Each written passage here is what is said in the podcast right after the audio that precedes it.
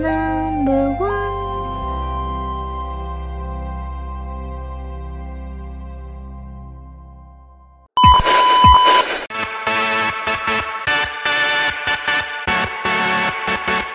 Buat hari-harimu ditemenin cuan, curhatan anak 20-an. Hanya di Sweet 20 Radio.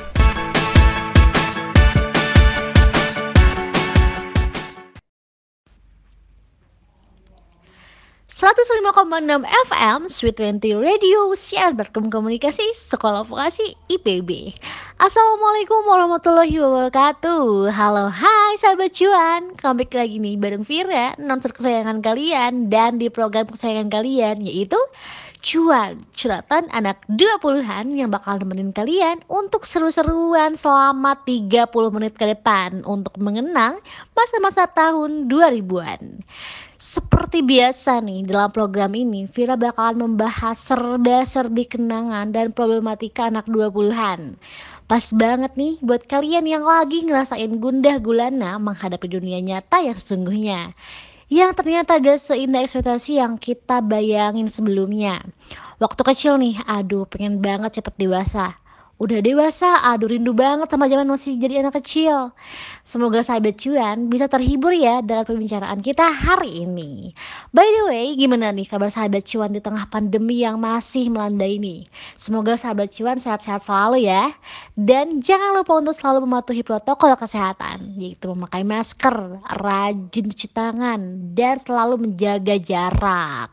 Nah, terakhir nih, jangan lupa untuk selalu berdoa biar pandemi ini segera berakhir agar kita semua, khususnya sahabat cuan, bisa jalan-jalan dan ngopi-ngopi cantik lagi seperti biasa.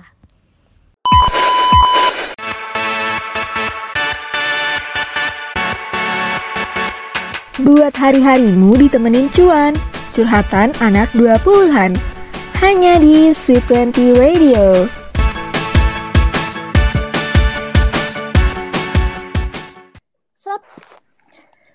105,6 FM Sweet 20 Radio, siaran praktikum komunikasi Sekolah Vokasi IBB. Sahabat cuan, kembali lagi bersama Vira dalam cuan, curhatan anak 20-an. Oke sahabat cuan, sesuai janji Vira tadi nih, Vira bakal ngajak seseorang untuk nostalgia bareng nih. Pastinya dia ini orang yang akan relate banget dengan kehidupan anak 20-an. Karena kebetulan dia juga lahir di tahun 2000. So langsung aja kita sapa. Halo Ali. Halo Syafira dan sahabat cuan. Ali apa kabar nih? Mungkin kamu bisa memperkenalkan diri dulu ke sahabat cuan. Mungkin mereka masih bertanya-tanya nih, Ale itu siapa? Alhamdulillah kabarku baik. Oh iya semuanya, kenalin aku Ale. Aku mahasiswa semester 4 nih sekarang dan umur aku tahun ini on the way ke 21 tahun. Kamu lagi sibuk apa sih sekarang kalau boleh tahu? Aku sibuk biasa lah ya kuliah, sama aku juga lagi ngelola bisnis kecil-kecilan nih. Wah, keren banget, Le. Bisnis apa tuh? Makanan Fir, aku jual pai susu Ale. Boleh banget ya di follow pai susu Ale. Numpang promosi nih ya. Aduh, enak banget tuh. Karena udah promosi di sini, aku boleh kali dikirimin, Le. Tuh gampang banget, Fir itu kamu produksi sendiri atau gimana, Le? Iya, aku produksi sendiri. Pai susu Ale ini udah jalan dari aku SMA gitu. Jadi insya Allah udah terjamin enak deh. Oke, mantap deh. Tuh sahabat cuan yang tertarik pai susu Ale, boleh di DM ke Instagramnya pai susu Ale. Bener kan, Le? Bener banget. Tapi cuma bisa untuk sahabat cuan di Tasikmalaya aja nih untuk sekarang. Ya, sayang banget ya sahabat cuan. Gak apa-apa, kita doain aja. Semoga pas susu Ale besok-besok bisa pengiriman seluruh Indonesia. Amin, amin banget ya Allah. Amin. Nanti kalau udah pengiriman seluruh Indonesia bisa giveaway ya ke sahabat cuan. Oke, sekarang sahabat cuan udah pada tahu teman ngobrol kita hari ini. Ale. Nah, sebelumnya makasih ya kamu udah mau nyempetin waktu di tengah kesibukan jadwal kuliah kamu. Duh, aku tuh justru berterima kasih dan merasa excited banget karena bisa hadir dan nostalgia bareng kalian semua. Aduh, Ale bisa aja nih. Kalau gitu, Vira bakal sering-sering deh ngundang kamu. Aduh, boleh banget, boleh banget. Bener ya, aku orangnya agak gampang lupa loh, Le. Nah, sebelum kita masuk ke obrolan nih, Le. Aku mau sampein informasi dulu nih buat sahabat cuan. Sahabat cuan ini berita terbaru dari Perum Bulog yang dilansir 3 Februari 2021 di liputan6.com.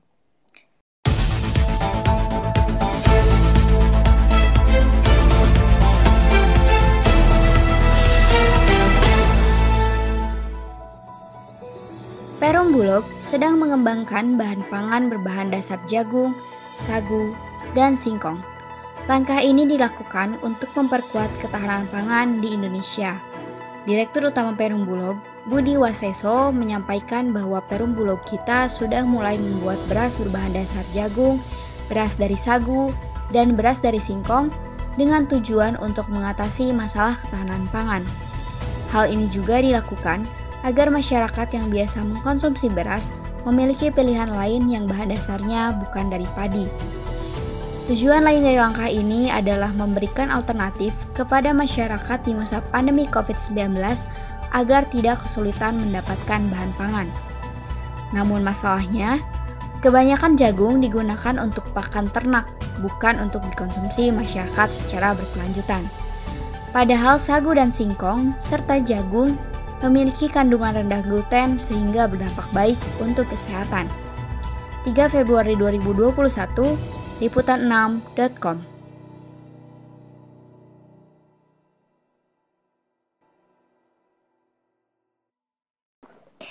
Wah, menarik banget ya. Itu upaya yang bagus juga sih menurut aku. Upaya mengurangi konsumsi beras mungkin bisa bikin kita lebih paham kalau Indonesia punya banyak bahan pangan yang khasiatnya sama kayak beras. Setuju le, sebagai orang Sunda ya, Vira tuh termasuk orang yang sering banget konsumsi singkong. Tapi ya cuma sebatas olahan cemilan aja, kayak gak pernah kepikiran buat ganti nasi pakai singkong gitu. Eh, sama loh Fir, singkong itu salah satu jajanan favorit aku banget waktu dulu. Aku inget banget waktu masih kecil setiap pergi sama orang tua, aku pasti pulangnya mampir beli singkong keju. Uh, aku jadi kebayangin makan singkong keju nih, kayaknya enak banget gitu ya buat jadi cemilan sore-sore. Ya ampun Le, tapi emang sih ya, jajanan yang sering kita beli zaman dulu itu pasti jadi memori yang membekas banget dan ngomongin zaman 2000-an nih, Le. Waktu kamu kecil, kira-kira apa sih yang paling kamu kangenin? Ya, nyambung sama yang aku bilang barusan sih, Fir. Kayaknya aku kangen banget sama jajanan zaman dulu. Soalnya banyak banget jajanan favorit aku waktu kecil yang sekarang susah ditemuin. Kayak jadi langka gitu. Setuju sih, Le. Sahabat cuan juga mungkin masih ingat kan jajanan zaman dulu pasti sahabat cuan punya jajanan favorit yang wajib kalian beli pakai uang jajan waktu kalian masih jadi anak sekolahan kan? Kalau jajanan favorit Vira sih zaman sekolah dulu itu permen gulali ayam. Ini pasti kalian ada yang ingat. Jadi permen ini tuh bisa dibentuk sesuai keinginan kita. Padahal proses pembuatannya itu pakai tangan abang-abang penjualnya. Tapi tetap aja kan pengen beli karena enak dan lucu. Kamu pasti tahu gak sih Le makanan ini? Iya iya tahu banget soalnya aku tuh anaknya bukan yang terlalu ke healthy food gitu, lebih ke anak abang-abang banget. Tapi kayaknya itu masih dijual di sekolah-sekolah gitu deh, Fir. Dan anyway, tadi kamu sukanya permen gulali ya, Fir. Nah, kalau aku itu sukanya Ciki Aries dan Buster. Karena dulu tuh aku merasa dapat cashback gitu kalau bahasa zaman sekarangnya. Beli seribu, cashbacknya dua ribu, kan lumayan banget dipakai jajan lagi. Terus ya jajanan zaman dulu itu unik-unik banget Mungkin Syafira dan sahabat cuan juga pernah beli ciki ini sih, karena menurutku ciki Aries dan Buster ini sangat memorable dan masih bisa ditemukan di pasar tradisional maupun pasar online. Wah, aku inget banget sih, Le. Dulu Ciki Aries dan Buster itu kayak banyak banget dijual di warung dekat rumah Vira. Dan dulu nih ya, Vira tuh kadang-kadang bongkar semua stok snack di warung buat Vira kocok-kocok gitu dan nanti Vira pisahin yang lebih berat buat Vira buka. Karena biasanya tuh yang lebih berat itu ada hadiahnya. Ya kan, Le? Iya, iya, iya banget. Aku juga sama banget kayak kamu suka kocok-kocok dulu kemasan cikinya sebelum aku buka. Tapi kamu inget gak sih, Fir, sama susu bubuk, tapi kemasannya tuh kayak rokok gitu? Masih inget dong, kalau gak salah isinya itu susu bubuk vanilla gitu kan ya? Iya iya bener banget. Terus aku tuh makannya suka sosokan kayak orang dewasa yang ngerokok gitu. Aduh, masa kecil, masa kecil. Aduh, lucu banget. By the way nih, Le. Vira jadi keinget salah satu challenge permen karet Yosan deh. Aduh iya, dulu kita beli permen karet Yosan banyak-banyak karena pengen ngumpulin huruf Y, O, S, A, N. Padahal huruf N itu susah banget didapat gak sih, Fir? Nah iya, bahkan nih kita tuh pernah keliling kampung buat nyari warung yang jual permen karet Yosan demi dapat huruf N. Dan kalau diinget sekarang ya, mungkin tuh kayak strategi marketing gitu gak sih? Kalau udah tahu dari dulu ya, mungkin gak akan sebo itu kali ya, Le. Ya tapi namanya juga anak-anak ya Fir Dulu banyak banget teh jajanan yang kasih tawaran hadiah gitu Salah satunya minuman ale-ale Nah nama aku tuh ya uh, Aku juga dulu waktu dulu deg-degan waktu gosok hologram di plastik kemasannya Padahal hadiahnya rata-rata cuma seribu gitu Kalau dapat kata-kata coba lagi tuh kayak Aduh greget banget pengen beli lagi kayak gitu Sumpah iya banget lah Waktu dulu nih kayaknya tuh banyak banget produk yang bersaing kasih hadiah gitu ya kita lupa sih snacknya apa, tapi banyak snack yang nyimpen hologram juga di dalam kemasan snacknya. Kalau dapat hologram berhadiah, dikirim via pos, terus dapat hadiahnya. Dulu juga kayak ada snack yang masukin hadiah jam tangan gitu kan di dalam kemasannya. Vira pernah dapet tuh waktu TK masih inget banget karena seneng banget dulu tuh. mungkin sebenarnya sekarang masih ada juga ya Fir karena kita udah jarang jajan aja mungkin jadi kita nggak tahu gitu kan ya keberadaan snack-snack itu di mana dan beberapa jajanan dulu tuh sekarang muncul lagi Fir kayak telur gulung cilor crabs yang lebih modern gitu isinya duh jadi kangen banget deh iya bener banget le Nah, Le, kayaknya nih ngomongin jajanan zaman dulu gak akan ada abisnya deh, saking banyaknya. Yuk kita move on and setelah ini kita akan pindah topik yang gak kalah bikin nostalgia. Tapi sebelum uh, itu ada yang mau lewat dulu nih, sahabat cuan. Setin terus di 105,6 FM, Sweet 20 Radio, Sian Patrum Komunikasi, Sekolah Vokasi, IPB. Apa sih internet sehat itu? Internet sehat adalah aktivitas di mana kita berkunjung ke dunia maya sesuai dengan aturan dan norma yang berlaku. Menurut Kementerian Komunikasi dan Informasi, jumlah pengguna internet di Indonesia tahun 2019 adalah 196,7 juta pengguna. Dengan banyaknya pengguna internet, banyak oknum tidak bertanggung jawab yang menyalahgunakan internet seperti untuk mengakses pornografi, melakukan penipuan, dan melakukan pencurian data. Padahal, jika internet digunakan dengan baik, banyak hal bermanfaat yang mudah didapatkan melalui internet. Contohnya, bertambahnya pengetahuan dengan berita up to date. Upaya yang dapat dilakukan untuk memerangi penyalahgunaan internet adalah Pertama, menyaring situs yang baik dan buruk. Kedua, hindari membuka situs yang tidak diperlukan dan mencurigakan. Ketiga, selalu akses konten yang bermanfaat melalui internet. Iklan layanan masyarakat ini dipersembahkan oleh Program Studi Komunikasi Sekolah Vokasi IPB.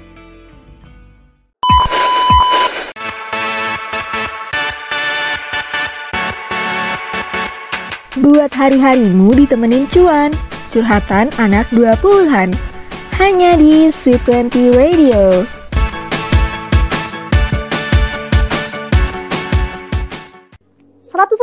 enam FM Sweet 20 Radio Siar Partikum Komunikasi Sekolah Vokasi IPB masih sama aku Syafira dan aku Ale di di Cuan. Cuan. Curhatan, curhatan anak 20-an.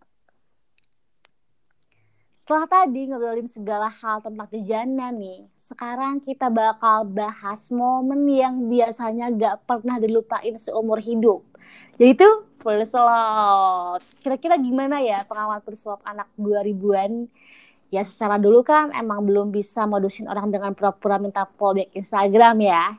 Dulu juga akses internet belum sebebas sekarang kan ya. Jadi kayak walaupun kita udah gak pakai surat-suratan, tetap aja komunikasi gak semudah sekarang pastinya skill stalkernya belum sehebat sekarang juga ya.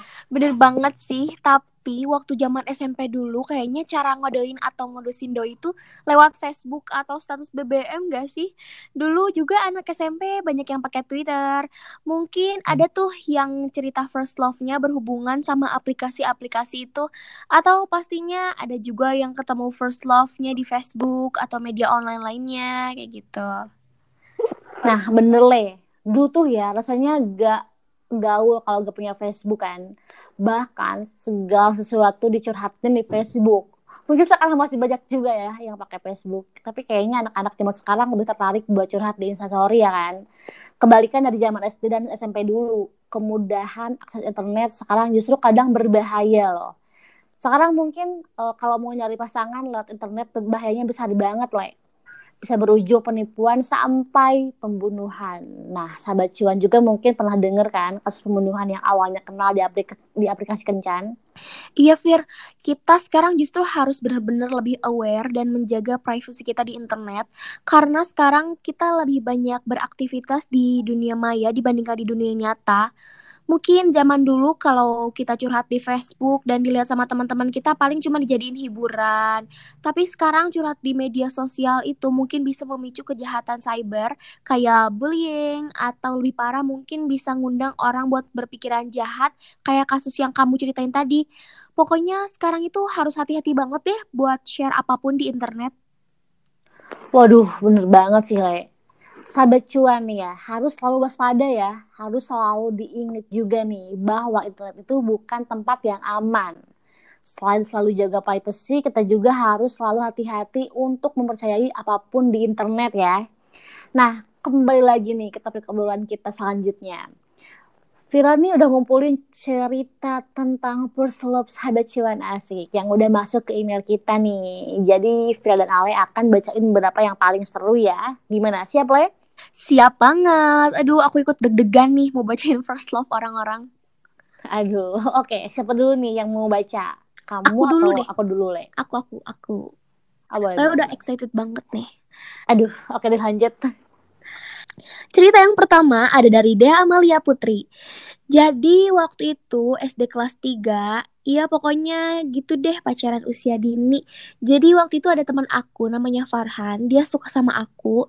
PDKT-nya lucu banget. Dulu pas dia main sinetron, lupa lagi nama sinetronnya. Pokoknya background sinetronnya itu lagu Aishiteru. Waktu itu kita lagi teleponan, terus sama-sama lagi lihat channel TV yang sama. Pas ada sinetron itu, dia bilang gini, lihat deh judul sinetronnya, eh judul lagunya Aishiteru. Terus dia sambil nyanyiin lagunya. Aduh aduh aduh. Dari kecil udah bucin ya ini Dea Dea. Dan ternyata first love-nya itu waktu masih SD lucu banget sih. Gak ngebayangin anak SD udah pacaran teleponan di samping mamanya. Kelas 3 SD mungkin kita udah punya handphone ya ini mereka effort banget juga karena buat teleponan lumayan nyedot pulsa yang besar pastinya. Iya iya, tapi dulu itu ya ada paket-paket gitu kan, Fir buat nelpon. Aku inget banget dulu tuh kita harus kirim beberapa SMS buat dapetin bonus SMS sepuasnya gitu kayak misalnya kita kirim 3 SMS dapat 100 SMS gratis gitu. Oh iya benar, ada juga nih ya orang-orang yang sengaja beli pulsa khusus SMS atau telepon aja kan.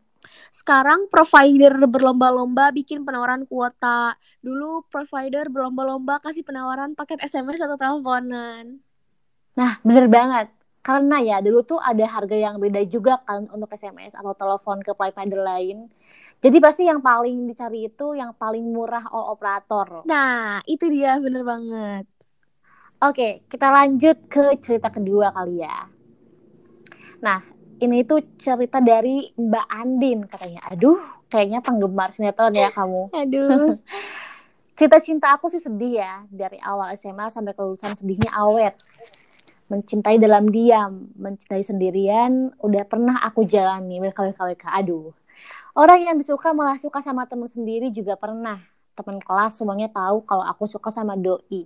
Kayaknya doi tahu kalau aku suka sama dia, tapi dia biasa aja biasanya tarik ulur kadang buat baper kadang bikin sakit dalam satu waktu diterbangin terus dijatuhin lagi gimana ya cewek gak akan baper kalau cowok gak caper kan dulu sih aku suka itu sama doi sampai aku tuh gak suka kalau libur soalnya gak bisa ketemu dia Dia aktif di berbagai organisasi yang hari Senin atau Minggu suka ke sekolah. Aku bela-belain weekend ke sekolah gak tahu mau mau ngapain demi ketemu dia. Padahal gak di notice juga sama dia. Suka pulang sore sampai malam nungguin dia ekskul. Padahal gak di notice juga sama dia. Ya suka aja gitu lihat di lihat muka dia. Suka curi-curi pandang dari kelas WKWKWK katanya. Sampai udah lulus 2 tahun dari SMA, aku masih suka sama dia. Tapi sekarang aku coba gak ngepoin dia lagi. Soalnya semakin digali semakin sakit. Alias dia kayaknya udah punya pacar aduh. Tapi uh, aku di sini masih suka sama dia. Haha bodoh katanya. Aku juga gak tahu kenapa. Aku gak pernah ngobrol sama dia tapi aku suka itu. Aku suka sama dia kelas 11 dan sekarang aku udah semester 4 by the way. Waduh, ini sih kisah kasih di sekolah ya, masa-masa paling bahagia buat kita semua, yaitu masa SMA. Beruntung banget sih buat siapa pun yang ketemu berslopnya di masa-masa ini walaupun mungkin jalannya gak semulus cerita di FTV ya persis yang dialami Mbak Andin ini Emang masa SMA tuh bucin dan patah hati tuh kerasa banget, Fir. Semoga Mbak Andin ini segera menemukan orang yang tepat ya. Semoga cepat move on juga. Amin. Iya bener banget aku yakin di luar sana banyak banget orang yang bisa sayang sama Mbak Andin sesayang Mbak Andin ini sama doinya waktu SMA yang gak di notice notice itu ya. Bener banget. Tapi semoga cerita ini bisa jadi kenangan SMA yang indah buat Mbak Andin ya. Uh -uh, semoga bisa jadi cerita lucu juga nih buat diceritain beberapa tahun ke depan. Nah, cerita selanjutnya kira-kira gimana nih, Le? Oke, ini cerita yang ketiga sekaligus terakhir dari Apil first love aku waktu SMP he was my best friend since kindergarten. We grow up together lah gitu. Sampai pada akhirnya awal kelas 3 SMP aku sama dia jadi deket. Skin touch chatan tiap hari, sweet deh pokoknya. Tapi ternyata dia nggak suka sama aku. Dia cuma anggap aku temennya, nggak lebih. Padahal dia yang maksa buat aku ungkapin perasaan aku. Bete banget gak sih? Aduh, yang ini complicated banget ya. Semoga buat siapa pun kamu first love-nya Api, semoga kalian bisa baikan dan berteman baik lagi seperti dulu kala. Aduh, iya sayang banget ya padahal kan Le. Kalian tuh udah temenan cukup lama udah dimulai baik-baik semoga diaknya juga baik-baik kan ya Bener, kalau udah nggak bisa bersama sebagai pasangan, kan tetap masih bisa bersama sebagai sahabat, ya kan? Setuju banget. Tapi dari cerita ini nih, aku jadi inget kalimat kalau cewek dan cowok itu temenan gak akan selamanya temenan. Pasti nih ujung-ujungnya akan ada salah satu yang punya perasaan lebih. Kamu setuju gak sih sama ungkapan itu? Hmm, setuju sih Fir karena banyak terjadi juga ya di circle pertemanan aku dan sama kayak cerita Api ini banyak juga yang akhirnya nggak baik dan nggak bisa temenan lagi kan sayang banget. Aduh, nah makanya nih Fira sendiri tuh kayak selalu nyampein ke teman-teman Vira untuk sebisa mungkin menghindari itu sih. Istilah zaman sekarang ya friendzone atau istilah zaman dulunya TTM gak sih? Nah ya teman tapi mesra. Nah bener banget tuh aduh bacain cerita tentang love emang berhasil bikin kita senyum-senyum dan jadi keinget ya pengalaman kita sendiri. Terutama nih kisah kasih di sekolah. Pasti nih sahabat cuan pernah kan pura-pura ke toilet cuma buat lewat ke kelasnya doi. Semoga love sahabat cuan semua bisa menjadi kenangan yang indah buat diinget ya. Atau kalaupun gak indah ya minimal bisa menjadi kenangan yang lucu gitu buat diceritain lagi. Terima kasih banyak buat sahabat cuan yang udah share ceritanya untuk dibacain sama aku dan Ale hari ini. Untuk yang belum dibacain, jangan sedih ya. Lain waktu pasti kita baca punya kamu.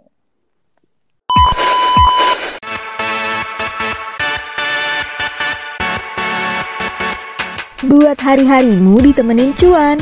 Curhatan anak 20-an. Hanya di Sweet 20 Radio.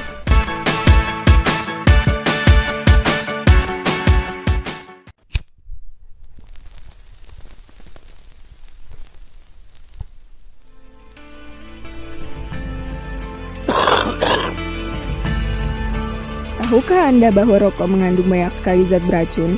Bahkan, beberapa di antaranya menjadi pemicu kanker. Sayangi orang-orang di sekitar Anda dengan berhenti merokok. Rokok akan membunuhmu secara perlahan, mulai dari mengeruhkan aliran darah, memberikan efek buruk pada paru-paru, hingga merusak kerja jantung. Masih ingin merokok? Sadari pentingnya kesehatan organ sejak dini, agar tidak menyesal di masa depan. Satu isapan rokok berarti beribu racun masuk ke dalam tubuh Anda. Mari sadarkan diri sendiri dan orang di sekitar Anda tentang bahaya merokok dan bahaya asap rokok. Iklan layanan masyarakat ini dipersembahkan oleh Program Studi Komunikasi Sekolah Vokasi IPB.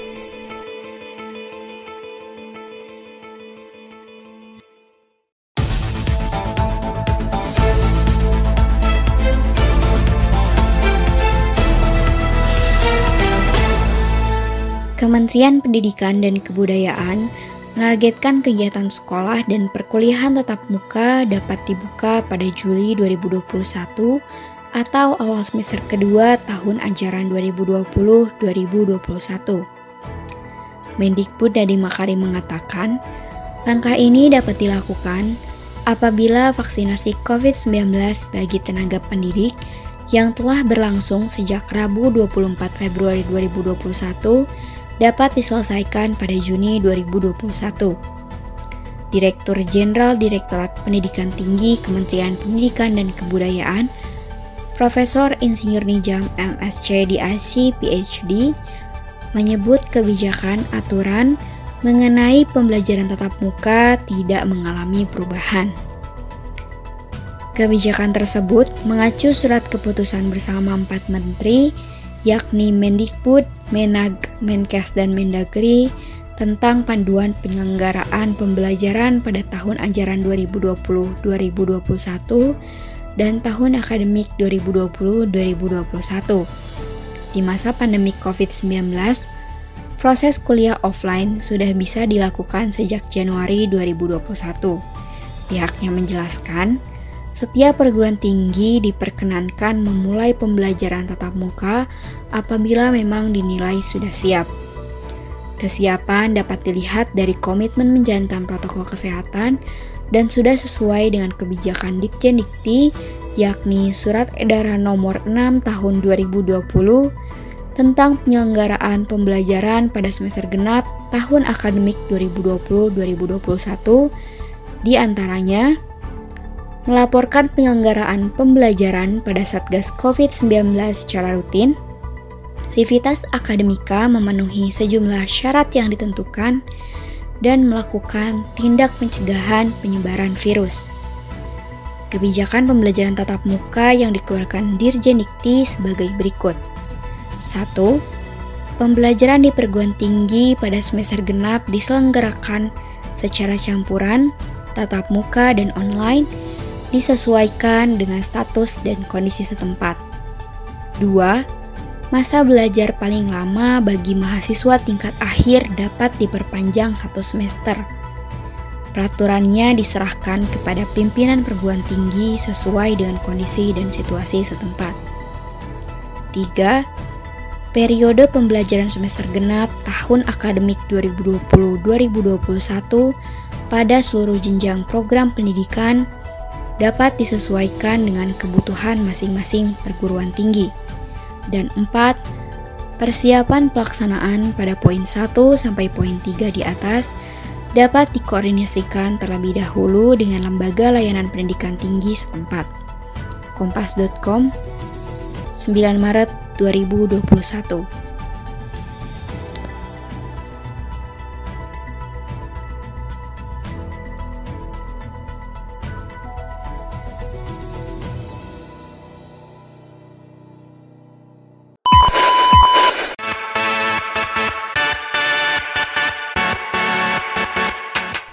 hari-harimu ditemenin cuan, curhatan anak 20-an. Hanya di Sweet 20 Radio.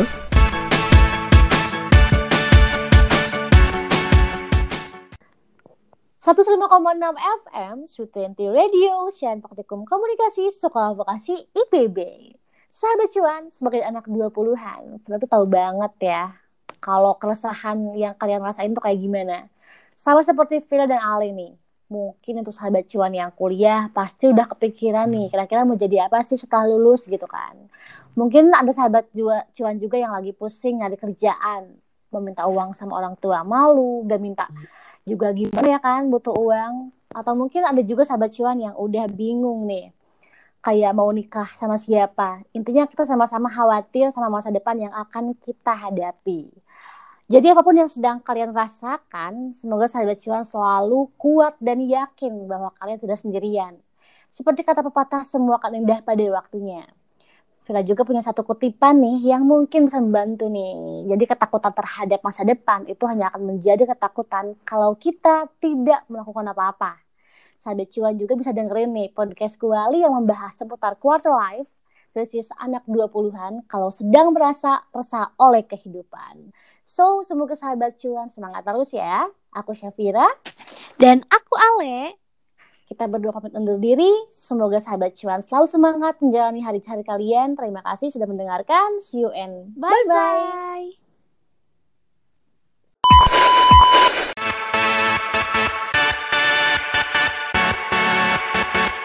Buat hari-harimu ditemenin cuan.